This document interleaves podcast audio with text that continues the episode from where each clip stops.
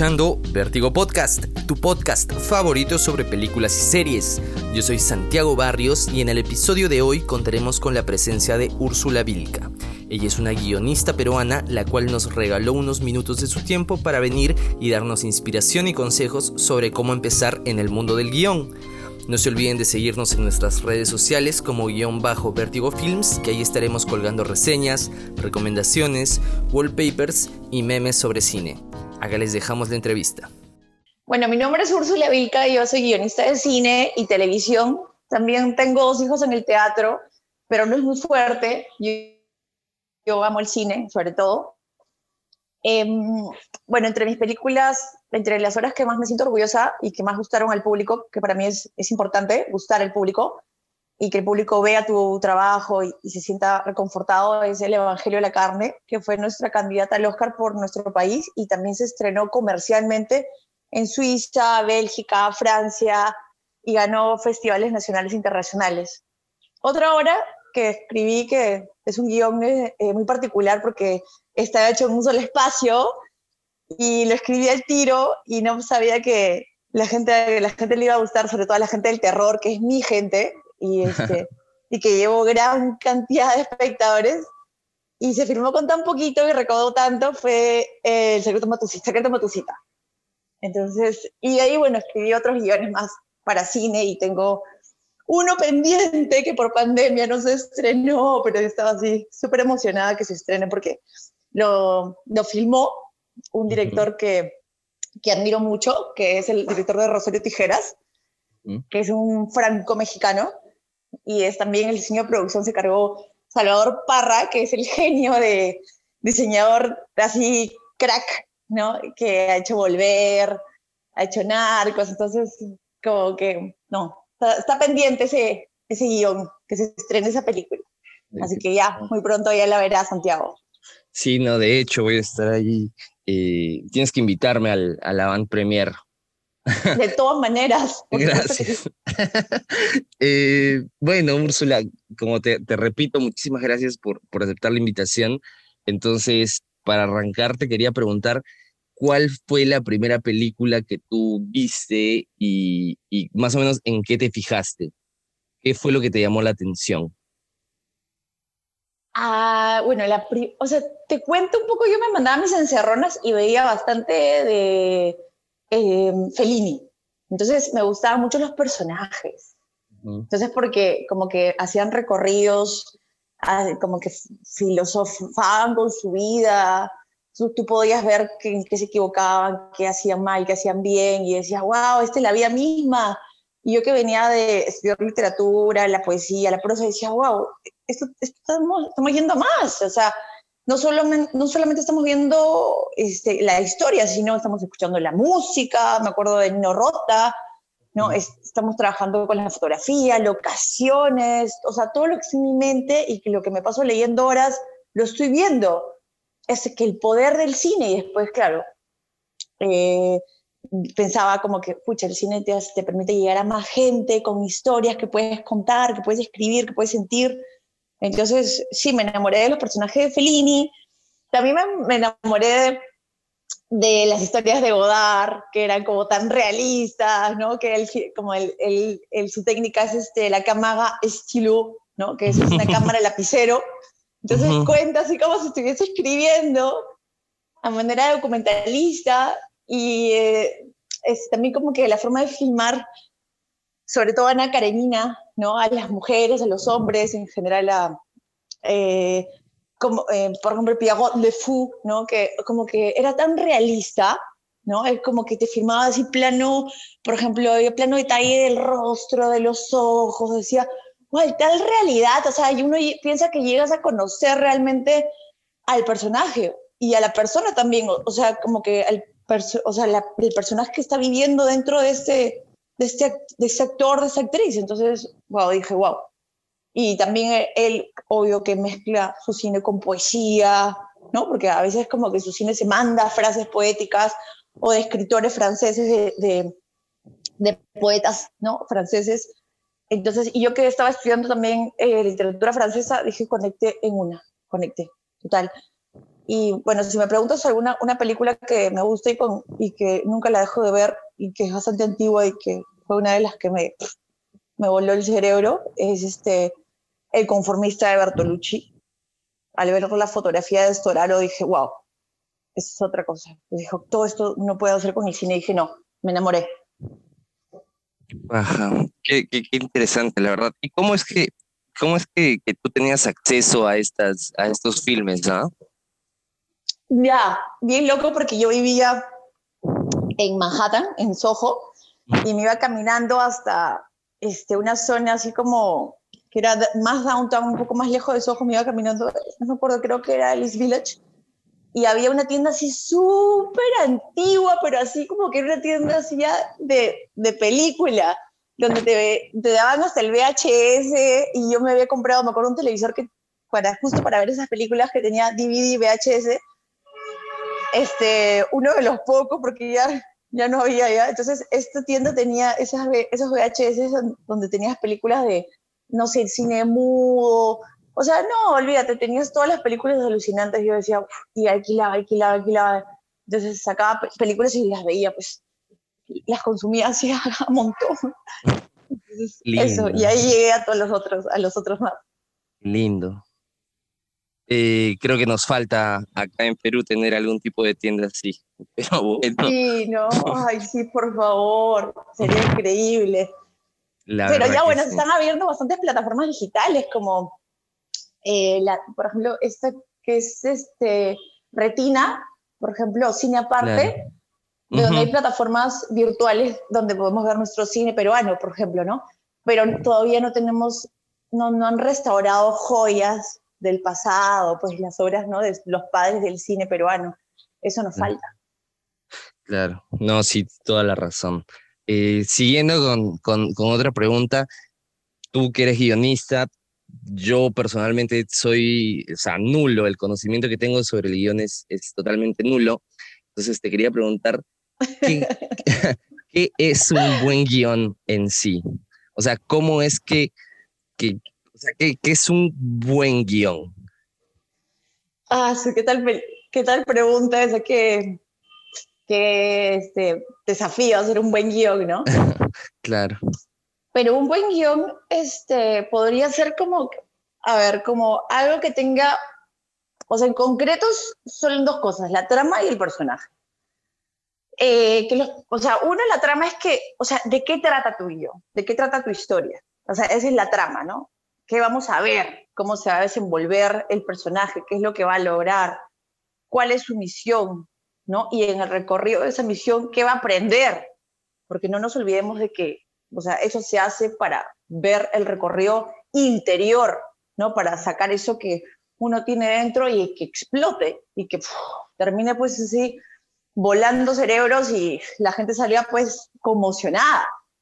Entonces, eso para mí es un buen guión, para mí. Pero hay otros guiones que son buenos, ¿no?, y que te cuentan experiencias, ¿no?, simples de la vida, como que efectivas, ¿no? El personaje va a tal cosa y quiere lograr tal cosa, vamos a ver cómo eso se desenvuelve, nos divertimos y monstruos, ¿no? Como son las películas de acción, bacán. Entonces, pero un buen guión también tiene que tener una buena estructura, ¿no? Ese es un buen guión que, o sea, como que, para mí, ¿no? Que tenga, o sea, hay dos tipos de guión, uno que tiene una muy buena estructura, que es una estructura clásica aristotélica, ¿no? Que el personaje sabemos que lo conocemos, sabemos quién es, cómo piensa, dónde trabaja, cómo vive, quiénes son sus personas más allegadas, ¿no? Y de pronto como que algo le sucede que va a cambiar todo eso, va a cambiar el orden de las cosas. Entonces, esa es más que todo una estructura aristotélica. Pero también están los otros guiones, que son los guiones de cine independiente, que ellos buscan más como que, que no son guiones que tengan una estructura aristotélica, sino tienen una estructura que no tiene mucha estructura. Entonces ahí como que uno busca otra cosa, busca como que dejarse llevar por los sentimientos, por lo que fluya, por las experiencias, pero siempre con el sentido, con la misión de conmover, creo yo. Y hay otros guiones, por ejemplo, que no necesariamente son guiones así, como que es más como un plan, como una guía, ¿no? Que son guiones experimentales, Entonces ellos buscan como que experimentar contigo, eso es, como que buscar, o sea, es arte y como que uno lo tiene que ver así, y está muy bien, ¿no? Pero un buen guión para mí sería como algo que desencadene y que te lleve a pensar distinto, a impactar en ti, a darte un mensaje de vida. Entonces como yo, acordarme, ¿no? O sea, como que los otros guiones te acuerdas por flashes, ¿no? Como lo que pasó. Pero para mí un buen guión es como que te acuerdas toda la vida de ese personaje. Te acuerdas cómo vivió, qué es lo que hizo. Es más, a veces yo digo, bueno, ¿qué es lo que va a hacer ahorita tal personaje, ¿no? ¿Cómo pensaría él? O sea, me queda en el recuerdo. Eso para mí es un buen guión. Lindo. Qué linda respuesta. ¿Cómo empezaste tú en el mundo del guión y del cine? Me comentaste que estudiabas que has llegado a estudiar literatura francesa, entonces, ¿cómo es que...? Creación literaria, también. Claro, imagínate, ¿cómo es que entras en el mundo del cine, del guión? ¿Cómo fueron tus primeros proyectos?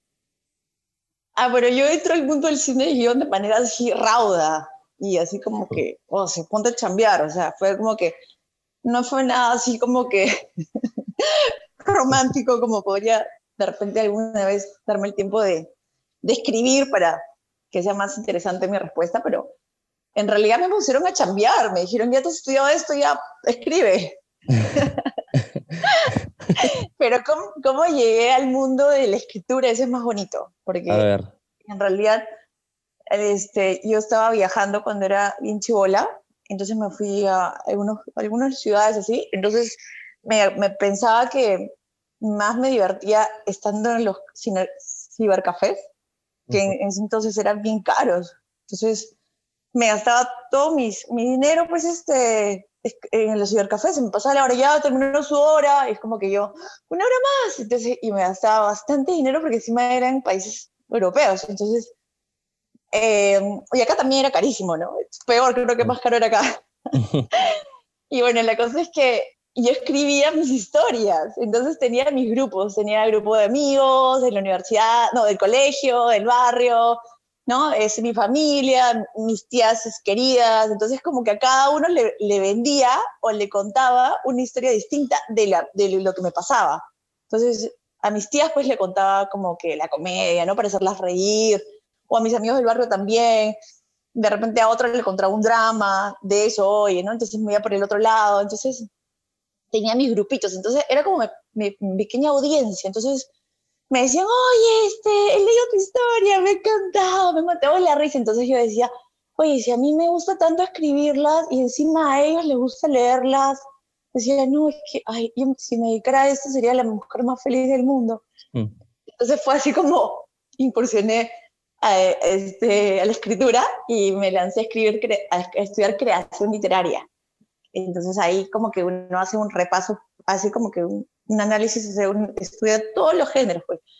La poesía, la prosa, crónicas, novelas, cuentos, guión. Entonces, cuando ya terminé de estudiar, encima como me gustaba tanto la literatura y el periodismo también, me fui a estudiar a Francia, literatura francesa, para completar mis créditos. Y bueno, cuando llegué a Perú, ya fue como que me metí al grupo de mis amigos eran cineastas, entonces me dijeron, ya pues, a ver, revisa esto, lee esto, entonces me pusieron a chambear hacia la mala, y entonces yo quería escribir mi novela, y me dijeron, no, tú vas a escribir guiones, o sea, ayúdanos acá, argumentos, entonces, y para mí era así, o sea, honestamente Santiago, para mí era como que súper fácil. O sea, para mí lo más difícil, para mí era en ese entonces difícil escribir una novela, porque me involucraba más psicológicamente, como sentía como que me quitaba, me abría y me cerraba el corazón, o sea, en la novela era como que algo más así, ¡ay!, que tenía que sufrirla para escribirla. Encima, no, en cambio el guión, yo decía, esto es así, esto acá, a ver, la misión, tiene que ir arriba, ¿no? A ver cuáles son los obstáculos, va 1, 2, 3, 4, 5, ok, 5 obstáculos, ya, esto era como, es más fórmula. Qué loco, entonces, y lo hacía rápido, lo hacía bien, me pagaban, entonces, y me contrataron, entonces así empecé. Y dije, bueno, esto me gusta, lo estoy haciendo a buen ritmo, y este es un trabajo, entonces como que ya me metí de lleno. Y dejé mi novela así, la abandoné. ¿La retomaste en algún momento? Sí, imagínate que me fui, porque como acá en Lima tenía trabajos de cine, entonces yo dije, me voy a ir a provincia a escribir mi novela, pero como es la vida, que, o sea, regresé a Lima porque no me sentí, tenía que ir a la clínica, sí, tenía que tratarme porque no me sentía tan bien. Uh-huh. Y de nuevo, ya en la clínica me estaban esperando los cineastas, así como que... Con un lapicero. Tipo Mank, así como que ya regresaste, ahora te quedas. Así yo la cuido, así como que, entonces ya, así tal cual, entonces fue como que ya, bueno, aceptar mi realidad, no, pero yo soy feliz igual acá, porque me ha hecho conocer gente increíble y todo, entonces... No me puedo quejar, soy feliz.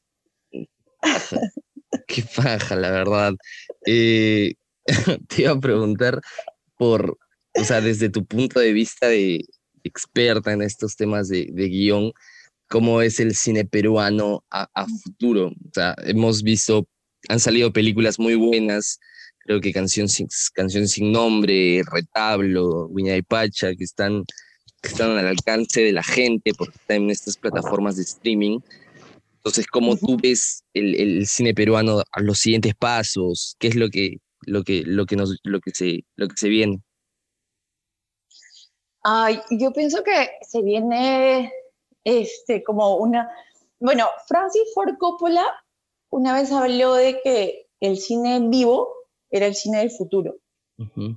Y bueno, estamos muy lejos de eso, porque si vemos, hay plataformas, redes sociales, como por ejemplo en IG, que cuelgan historias, ¿no? Igual en TikTok, entonces como que uno siempre está viendo, ay, ¿a qué hora lo hizo? ¿No? ¿A qué hora se conectó? ¿A qué hora estuvo en este lugar?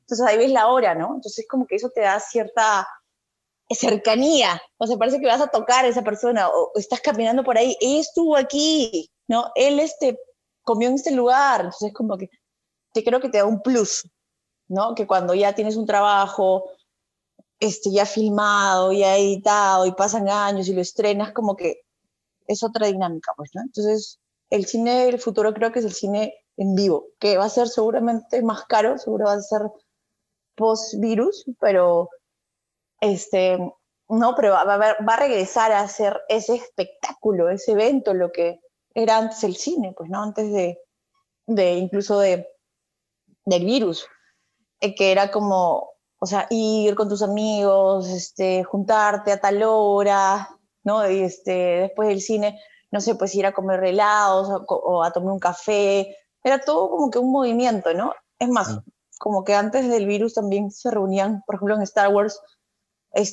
a la medianoche, disfrazados, todavía toda una movida increíble, ¿no? Y en otros países todavía más, porque son como que más fanáticos todavía, sobre todo de Star Wars, ¿no? Me refiero a Estados Unidos, ¿no? De donde nace todo ello.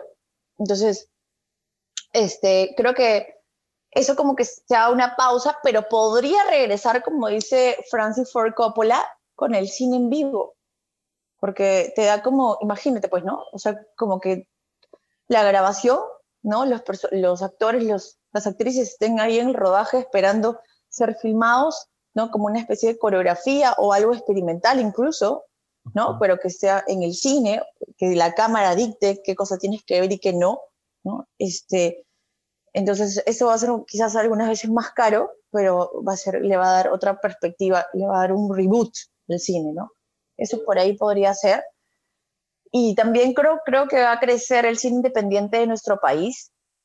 Como tú mismo mencionaste, todas estas películas son de cine independiente y que están dando mucho que hablar y se pueden ver en plataformas como Netflix y las que mencionaste. Entonces, el cine independiente, ¿por qué el cine independiente? Porque el cine independiente generalmente es de bajo presupuesto, ¿no? No es una gran producción como son que están filmadas en las grandes industrias, ¿no? De Hollywood, por ejemplo, ¿no? Uh-huh. O aquí mismo tenemos una que no es así, no es Hollywood, pero igual filma películas de grandes presupuestos. Entonces, el cine independiente creo que va a crecer muchísimo más, ¿no? Se van a ver más directores independientes, se va a dar paso a más directores independientes que ganen festivales importantes, ¿no? Como ya lo hemos visto, por ejemplo, el director de Moonlight, que estuvo, por ejemplo, en Sundance, que es independiente, o el director de Get Out, ¿no? Jordan Peele, ¿no? Uh-huh. Que también pasó a ser... O, por ejemplo, el mismo Pablo Larraín, el chileno, que antes hacía cine independiente, ahora está haciendo grandes producciones en Hollywood. Entonces, hay esa mirada ya a los cineastas independientes que antes no había. Antes tenías tu lista de directores, ¿no?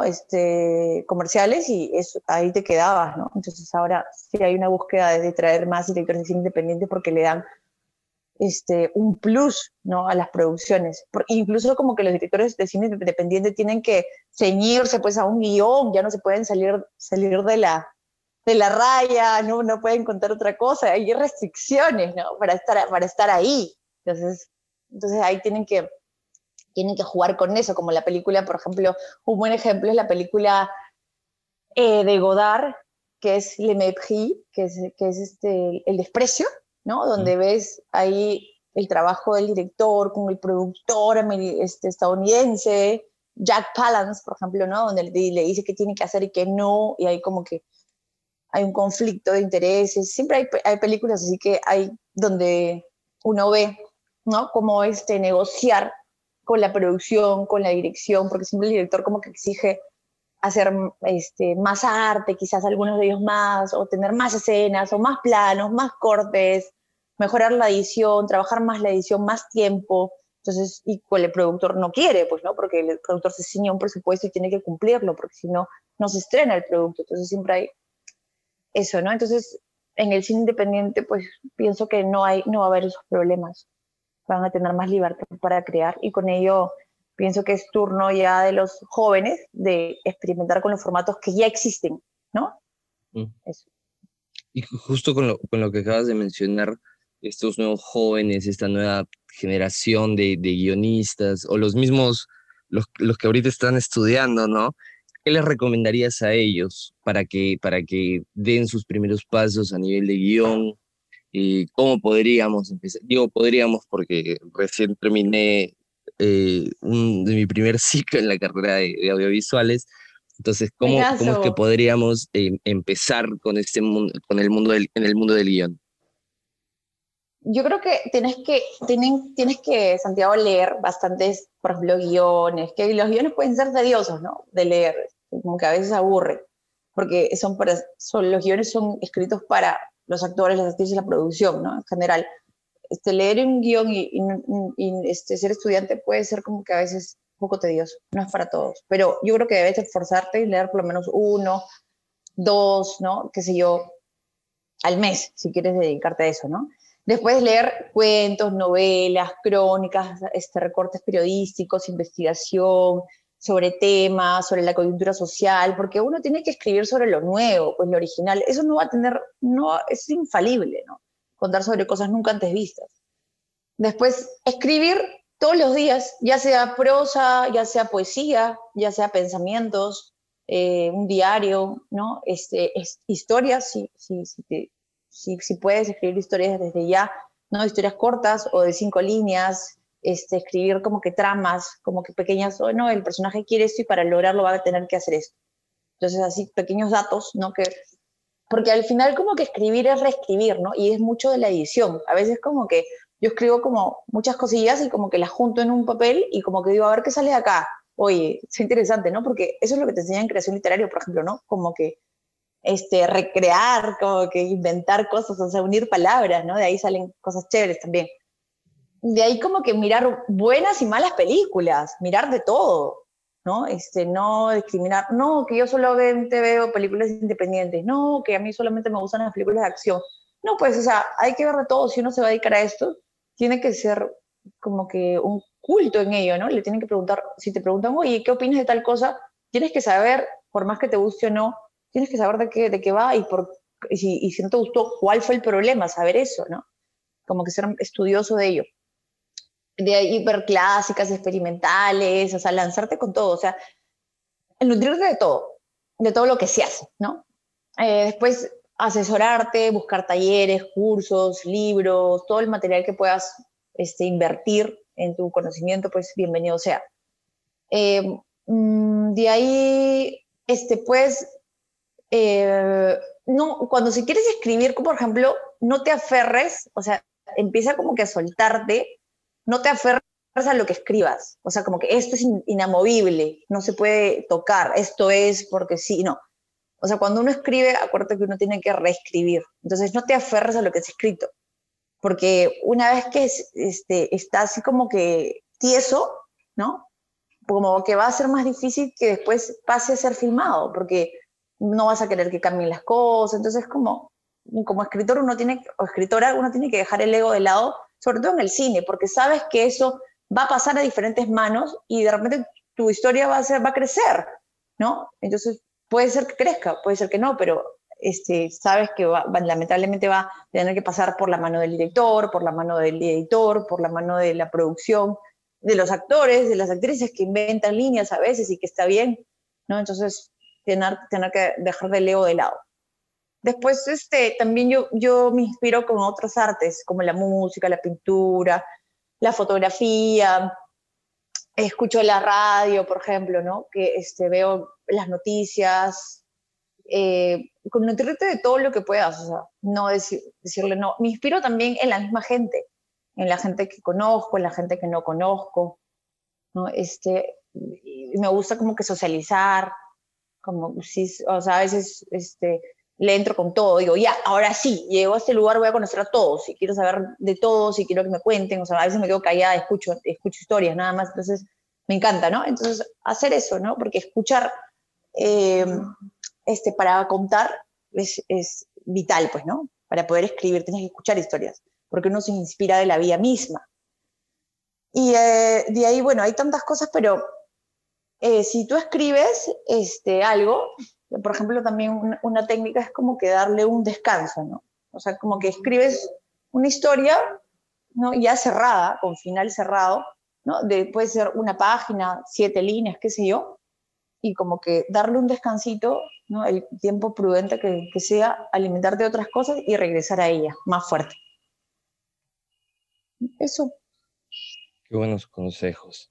Creo que las personas que escuchen este programa van a estar bastante satisfechos con lo que acabas de decir, la verdad, porque tu labor, o sea, últimamente es como, o sea, nos estás ayudando, nos estás tendiendo una mano en un país en el que la cultura cinematográfica no está tan arraigada con nosotros, ¿no? Entonces, gracias por explayarte de esta manera.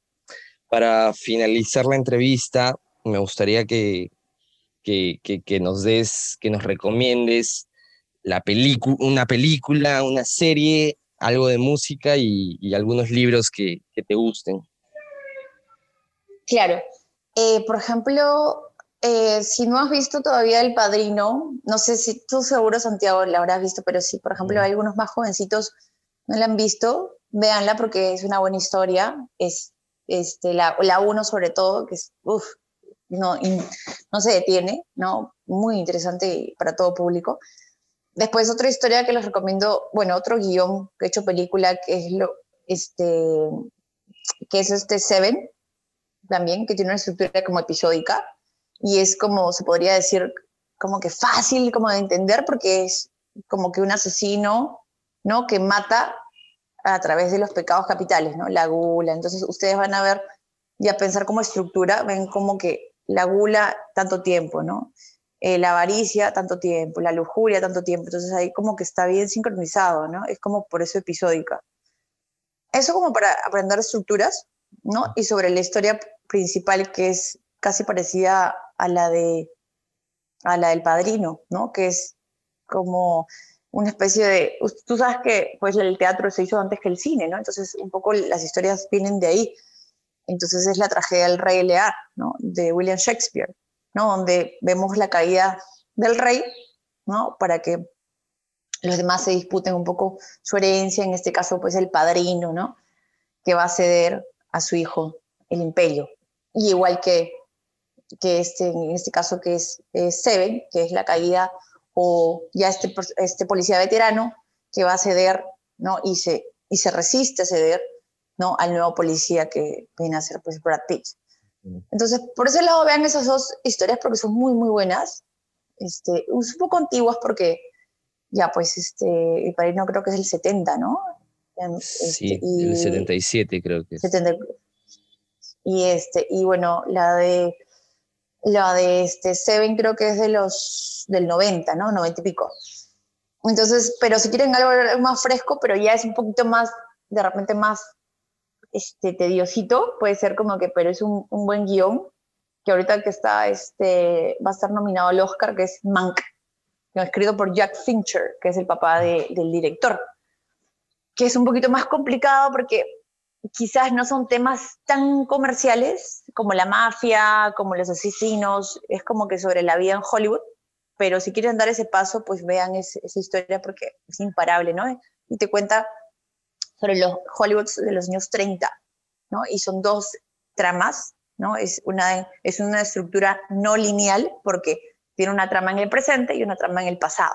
Entonces, y las dos se van, como que se alimentan de la otra, se nutren de la otra para hacer, pues, la obra de Orson Welles, ¿no? El director Orson Welles, que es El Ciudadano Kane. Y de ahí, sobre series, yo he estado viendo ahora último, me gustó una serie que me parece un buen guión también, además que tiene buen ritmo, buena dinámica, y se ve rápido, dura 25 minutos y es un bueno, o sea, realmente como que se consume al toque, y vas a ver una segunda temporada que se llama Emily in Paris, y también Los Bridgerton también me gustó, que dura un poquito más, dura 45 minutos, pero igual muestra como que el mundo de la realeza, ¿no? Pero ya como que lo bonito es que como que siempre hay un punto contemporáneo, ¿no? Un punto de vista contemporáneo. De alguien que te dice, oye, esto porque se hace así, esto porque está bien, yo no me siento bien acá. Entonces como que siempre hay esa frescura, ¿no? No es como un cuajo que dicen, ay, esto pasó y así es. No es como que siempre una búsqueda de la verdad, de lo que está bien, lo que está mal. Entonces me parece un trabajo bien contemporáneo, a pesar de, ¿no?, de estar ambientado en ese tiempo.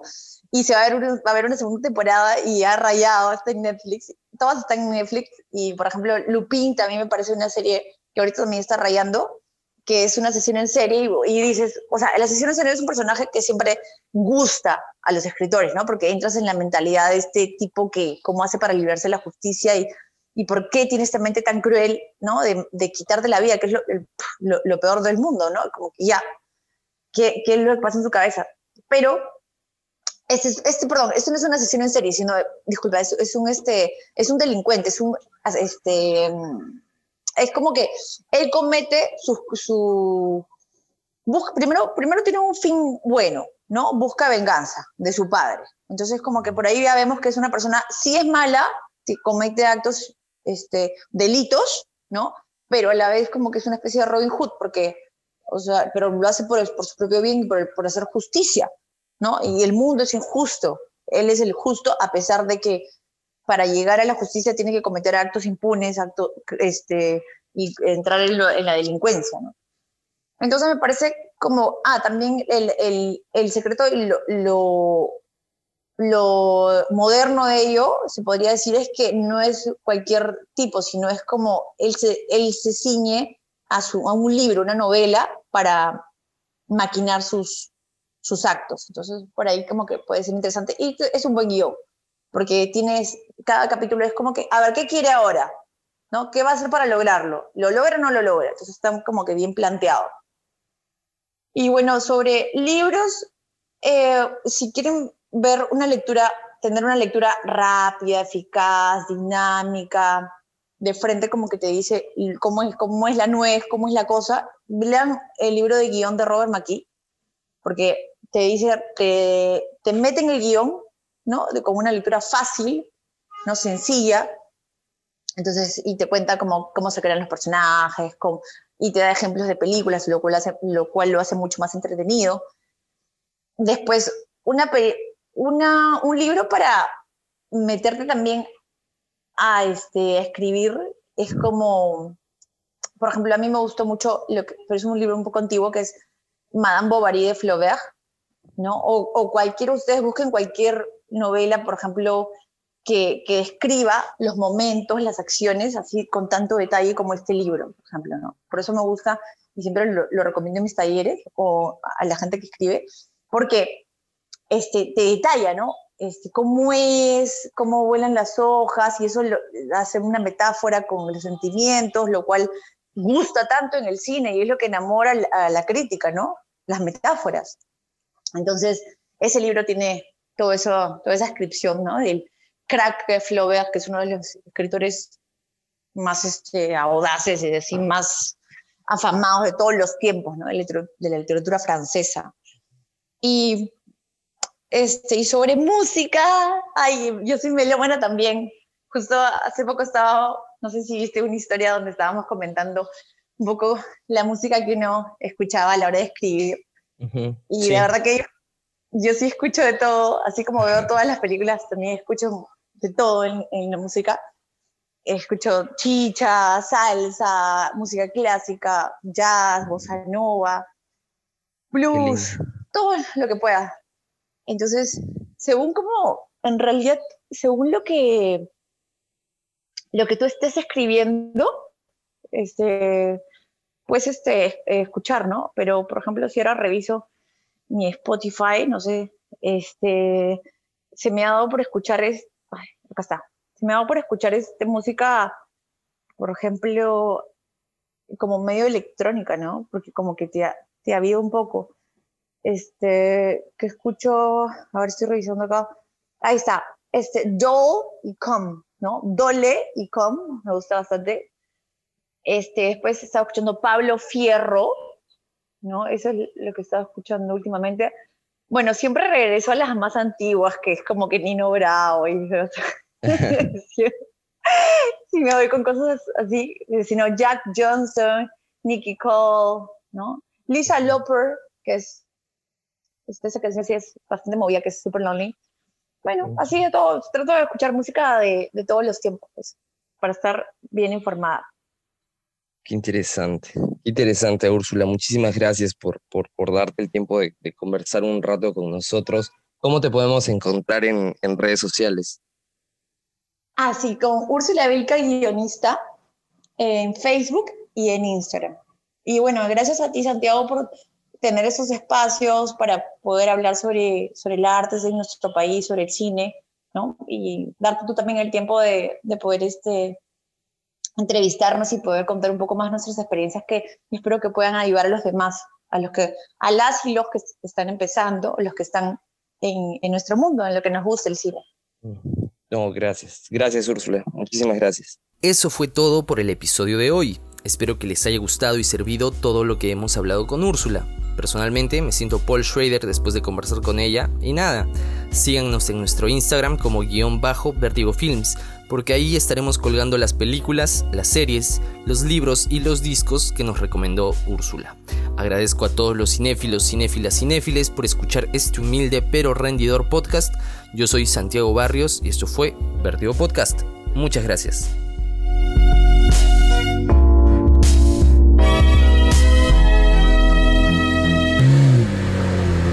Drive's over, we got some tickets to see.